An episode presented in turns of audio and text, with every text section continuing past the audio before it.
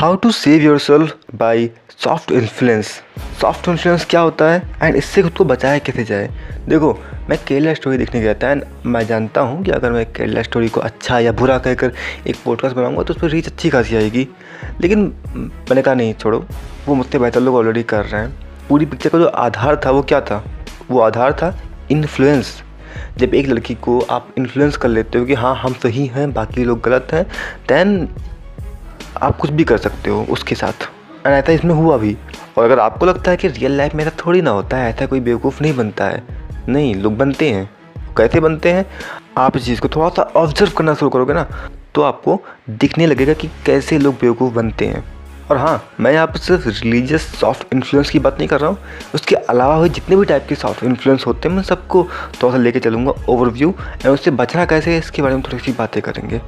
तो सब कुछ शुरू करने से पहले रिलीजियस साउथ इन्फ्लुएंस क्या होता है? इसका एक एग्ज़ाम्पल ले लेते हैं हम, ठीक है? For example you are a Muslim lady and मैं आपसे कह रहा हूँ, अगर आप किसी हिंदू मंदिर से शादी करते हो दैन आपको सोलह बच्चे पैदा करने की ज़रूरत नहीं है। आप किस एक ही शादी होगी, वो इंसान आपके लिए कमिटेड रहेगा, आपको ही अपनी वाइफ मानेगा। ऐसी बहुत सारी बातें मैं कह सकता हूँ। तो ये क्या कर रहा हूँ मैं? मैं आपको इन्फ्लुएंस करने की कोशिश कर रहा हूँ कि हाँ तुम जहाँ हो, वहाँ तय नहीं हो। यहाँ आओगे तो यहाँ खुश रहोगे, सुरक्षित रहोगे वगैरह वगैरह। एंड सेम बात बाकियों के लिए भी लागू होती है। फॉर एग्ज़ाम्पल अगर आपने सम्राट अशोक के बारे में सुना हो तो आपको क्या लगता है? अशोक की डिफरेंट डिफरेंट कहानियाँ क्यों हैं? और कौन सी सच है, कौन सी झूठ है, उस पर मैं कमेंट नहीं करूँगा। लेकिन बौद्ध धर्म के लोग ऐसा मानते हैं कि जैसे ही सम्राट अशोक बौद्ध धर्म में आए, वैसे ही वो अच्छे इंसान बन गए। उससे पहले वो एक जल्लाद थे। ऐसा वो लोग मानते हैं। ये भी इन्फ्लुएंस करने का ही तो एक तरीका है। कि आपने एक वर्ड सुना है? प्रिमिटिव। प्रिमिटिव मतलब कि बैकवर्ड हम्म? और ये वर्ड उन लोगों के लिए यूज़ किया जाता था वो जो कि नेचर की पूजा करते थे, जो क्रिश्चियनिटी को नहीं मानते थे। और जो क्रिश्चियन मिशनरीज हुआ करते थे, वो आमतौर पर दूसरों के धर्मों में कमियाँ निकालते थे एंड बताते थे कि देखो तुम लोग ये गलत कर रहे हो एंड हम जो कर रहे हैं वो सही है एंड खासकर वो समाज के इन्फ्लुएंसर लोगों को इन्फ्लुएंस करने की कोशिश करते थे। एंड देखते ही देखते उनका रिलीजन समाप्त कर देते थे। तो ये भी एक टाइप का इन्फ्लुएंस ही था। और एग्जैक्टली exactly यही सेम बात इस्लाम के ऊपर भी लागू होती है क्योंकि ये लोग भी कन्वर्जन में बिलीव रखते हैं। तो अपनी अच्छी अच्छी बातें अच्छा इस्लाम थोड़ा दिखाते रहते हैं। सो so, यही है। अगेन यहाँ पर एक बात ये भी सच है कि सपोज़ कोई बंदा इन्फ्लुएंस करने की कोशिश नहीं कर रहा है लेकिन उसकी बातें इन्फ्लुएंस करने जैसी लग रही हैं। और दूसरी तरफ़ से ये ऐसा भी पॉसिबल है कि कोई इंसान आपको इन्फ्लुएंस करने की कोशिश तो कर रहा है लेकिन आपको फील नहीं हो रहा कि वो आपको इन्फ्लुएंस करने की कोशिश कर रहा है। ये दोनों पॉसिबिलिटीज़ पॉसिबल हैं रियल लाइफ में। तो अपने विवेक से काम लें, यही बेहतर होता है। नाउ सॉफ्ट इन्फ्लुएंस होता क्या है? देखिए सपोज़ मैं क्या कर रहा हूँ राहुल जी को पीएम मानता हूँ या फिर उनको पीएम बनाना चाहता हूँ? अब मैं ये बात डायरेक्टली आपसे कभी नहीं कहूँगा। मैं क्या बोलूँगा कि यार देखो, मोदी जी की इस काम में कमियाँ हैं केजरीवाल जी की इस काम में कमियाँ लेकिन अगर राहुल सर ये काम करते तो अच्छे से कर लेते। उनको बोलने की तमीज़ नहीं है, अलग बात है, लेकिन ये काम वो अच्छे से कर लेंगे। इस तरह की बातें अगर मैं आपसे करूँगा, एक बार, दो बार, दस बार तो क्या होगा एक टाइम के बाद? आप तो क्या होगा? एक टाइम के बाद आपके अंदर एक सॉफ्ट कॉर्नर उनके लिए पैदा होना शुरू हो जाएगा। एंड धीरे धीरे आप इन्फ्लुएंस होने लगोगे, और धीरे धीरे आपको ये फील होने लगेगा कि हाँ ये बंदा भी ठीक है, ये बंदा भी अच्छा है। लोग उससे नफ़रत करते हैं, लोग उसको बेवकूफ़ समझते हैं, वो एक अलग बात है, लेकिन ये इंसान उतना बुरा नहीं है जितना लोग कहते हैं। हम जो भी सोचते हैं, हम जो करते हैं, कहीं ना कहीं किसी न किसी से इंस्पायर होता है। हमारे आइडियाज़ भी कहीं ना कहीं किसी न किसी से इंस्पायर होते हैं, कई बार कॉपीड होते हैं एंड हमें इस बात का आइडिया तक नहीं होता है। फॉर एग्ज़ाम्पल मेरे घर में कई लोग कहते हैं कि तुम डिसिप्लिन हो तुम्हारे बाबा जी की वजह से, क्योंकि बाबा जी भी काफ़ी डिसिप्लिन है। बिलीव भी मुझे आज भी ऐसा कभी फील नहीं होता है कि मैं उनको देखा देखी जो है डिसिप्लिन बना हूँ। बट बहुत लोग कहते हैं। एंड ऐसा हो भी सकता है क्योंकि मेरा नेचर मेरे काम करने का तरीका काफ़ी हद तक उनके जैसा है। सो so, ये बात हम सभी के ऊपर लागू होती है। नाउ गुड इन्फ्लुएंस क्या होता है? Hmm, देखो मैं एक ऐसे ख़ानदान में पाला हूँ जहाँ पर अध्यापक बहुत सारे हैं। अब उन अध्यापकों के बीच रहने की वजह से जाने अनजाने मैंने उनको ऑब्ज़र्व किया पढ़ाते वक्त और उसकी वजह से मेरे पढ़ाने की स्किल अच्छी हो गई है। मैं लोगों को जब कोई बात समझाता हूँ तो अच्छे से समझा पाता हूँ। अब क्या इसमें कोई बुरी बात है? ऑल दो कि मुझे टीचर बनना नहीं है और टीचर बनने की मेरे अभी तक तो कोई इतना प्लानिंग है, ना कोई तैयारी है, लेकिन फिर भी जो स्किल आई मेरे अंदर, ये कोई बुरी चीज़ थोड़ी ना है। और हम तभी अपने इन्वायरमेंट से इन्फ्लुएंस तो होते ही हैं और अपने इन्वायरमेंट से अगर हम कोई पॉजिटिव चीज़ सीखते हैं तो उसमें कोई बुरी बात नहीं है। लेकिन बैड इन्फ्लुएंस क्या होता है? देखो, एक जमाना था जब हम लोग दातून क्या करते थे, और गन्ना, संतरा मौसमी जैसे चीज़ों का जूस पिया करते थे। लेकिन आज की सच्चाई क्या है? आज हम टूथपेस्ट यूज़ करते हैं और कोल्ड ड्रिंक पीते हैं। और जब मैंने कोल्ड ड्रिंक कहा और टूथपेस्ट कहा तो आपके दिमाग में किसी न किसी एक ब्रांड का नाम आ जाओगा आप रैंडम सौ लोगों से पूछ के देखेंगे तो बहुत ज़्यादा पॉसिबिलिटी है कि वो जो साठ से सत्तर परसेंट लोग एक ही ब्रांड का नाम लेंगे। एंड ऐसा क्यों होगा? इसे आप मार्केटिंग स्ट्रेटजी कह सकते हो या फिर बैड इन्फ्लुएंस भी कह सकते हो क्योंकि ये प्रोडक्ट कोई अच्छी चीज़ नहीं है। बट इसको दिमाग में बैठाया गया है। और सेम बात कहीं ना कहीं रिलीजियस टॉपिक्स के ऊपर भी आती है, जहाँ पर लोग इन्फ्लुएंस करते हैं कई बार कि हाँ देखो ये अच्छा है, पर ये चीज़ थोड़ी अच्छी नहीं है।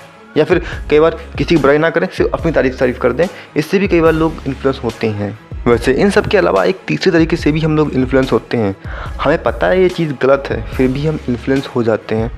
इसका एग्जांपल मैं आपको दूँगा, एक बार कन्हैया सर बोल रहे थे आरक्षण के ऊपर कि आरक्षण जात के हिसाब से ही क्यों होना चाहिए, ये आय के हिसाब से नहीं होना चाहिए। एंड उन्होंने बताया एंड एंड उनकी ये बात बताने के बाद मैं करीब पच्चीस मिनट तक सोचता रहा कैसे वो गलत हैं। एंड मैं समझ ही नहीं पा रहा था कि वो गलत कैसे हैं। एंड करीबन 25 मिनट सोचने के बाद मैं समझ पाया कि उन्होंने मुझे कैसे ट्रिक किया या कैसे बेवकूफ़ बनाया। मैं समझ पाया। सो उन्होंने क्या किया? पहली बात, वो काफ़ी अच्छे वक्ता हैं जिसकी वजह से उन्होंने ट्रिक कर पाए मुझे।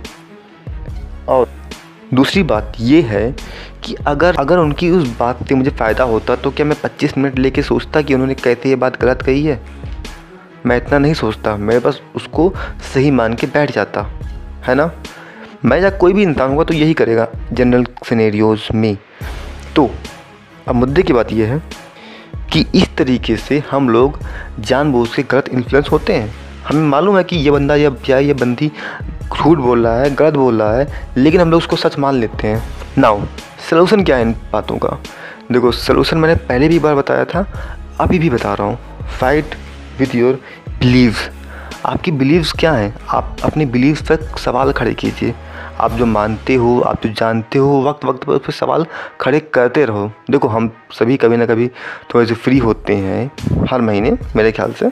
एंड जब फ्री हो, तब सोचो कि हाँ मैं जो जानता हूँ, मैं जो मानता हूँ, मैं जो सोचता हूँ, वो कैसे सही है या कैसे गलत है। फॉर एग्ज़ाम्पल एक पार्टी थी जिसको मैं अभी के लिए नाम नहीं लूँगा party one party two and party three ठीक है, ये पॉलिटिकल पार्टीज़ हैं। नंबर वन वाली पॉलिटिकल पार्टी से नफरत करता था एंड नंबर टू वाली पार्टीज़ को पसंद करता था। वक्त बीता then I realise party two भी कोई अच्छी पार्टी नहीं है। मैं पार्टी थ्री को सपोर्ट करने लग गया।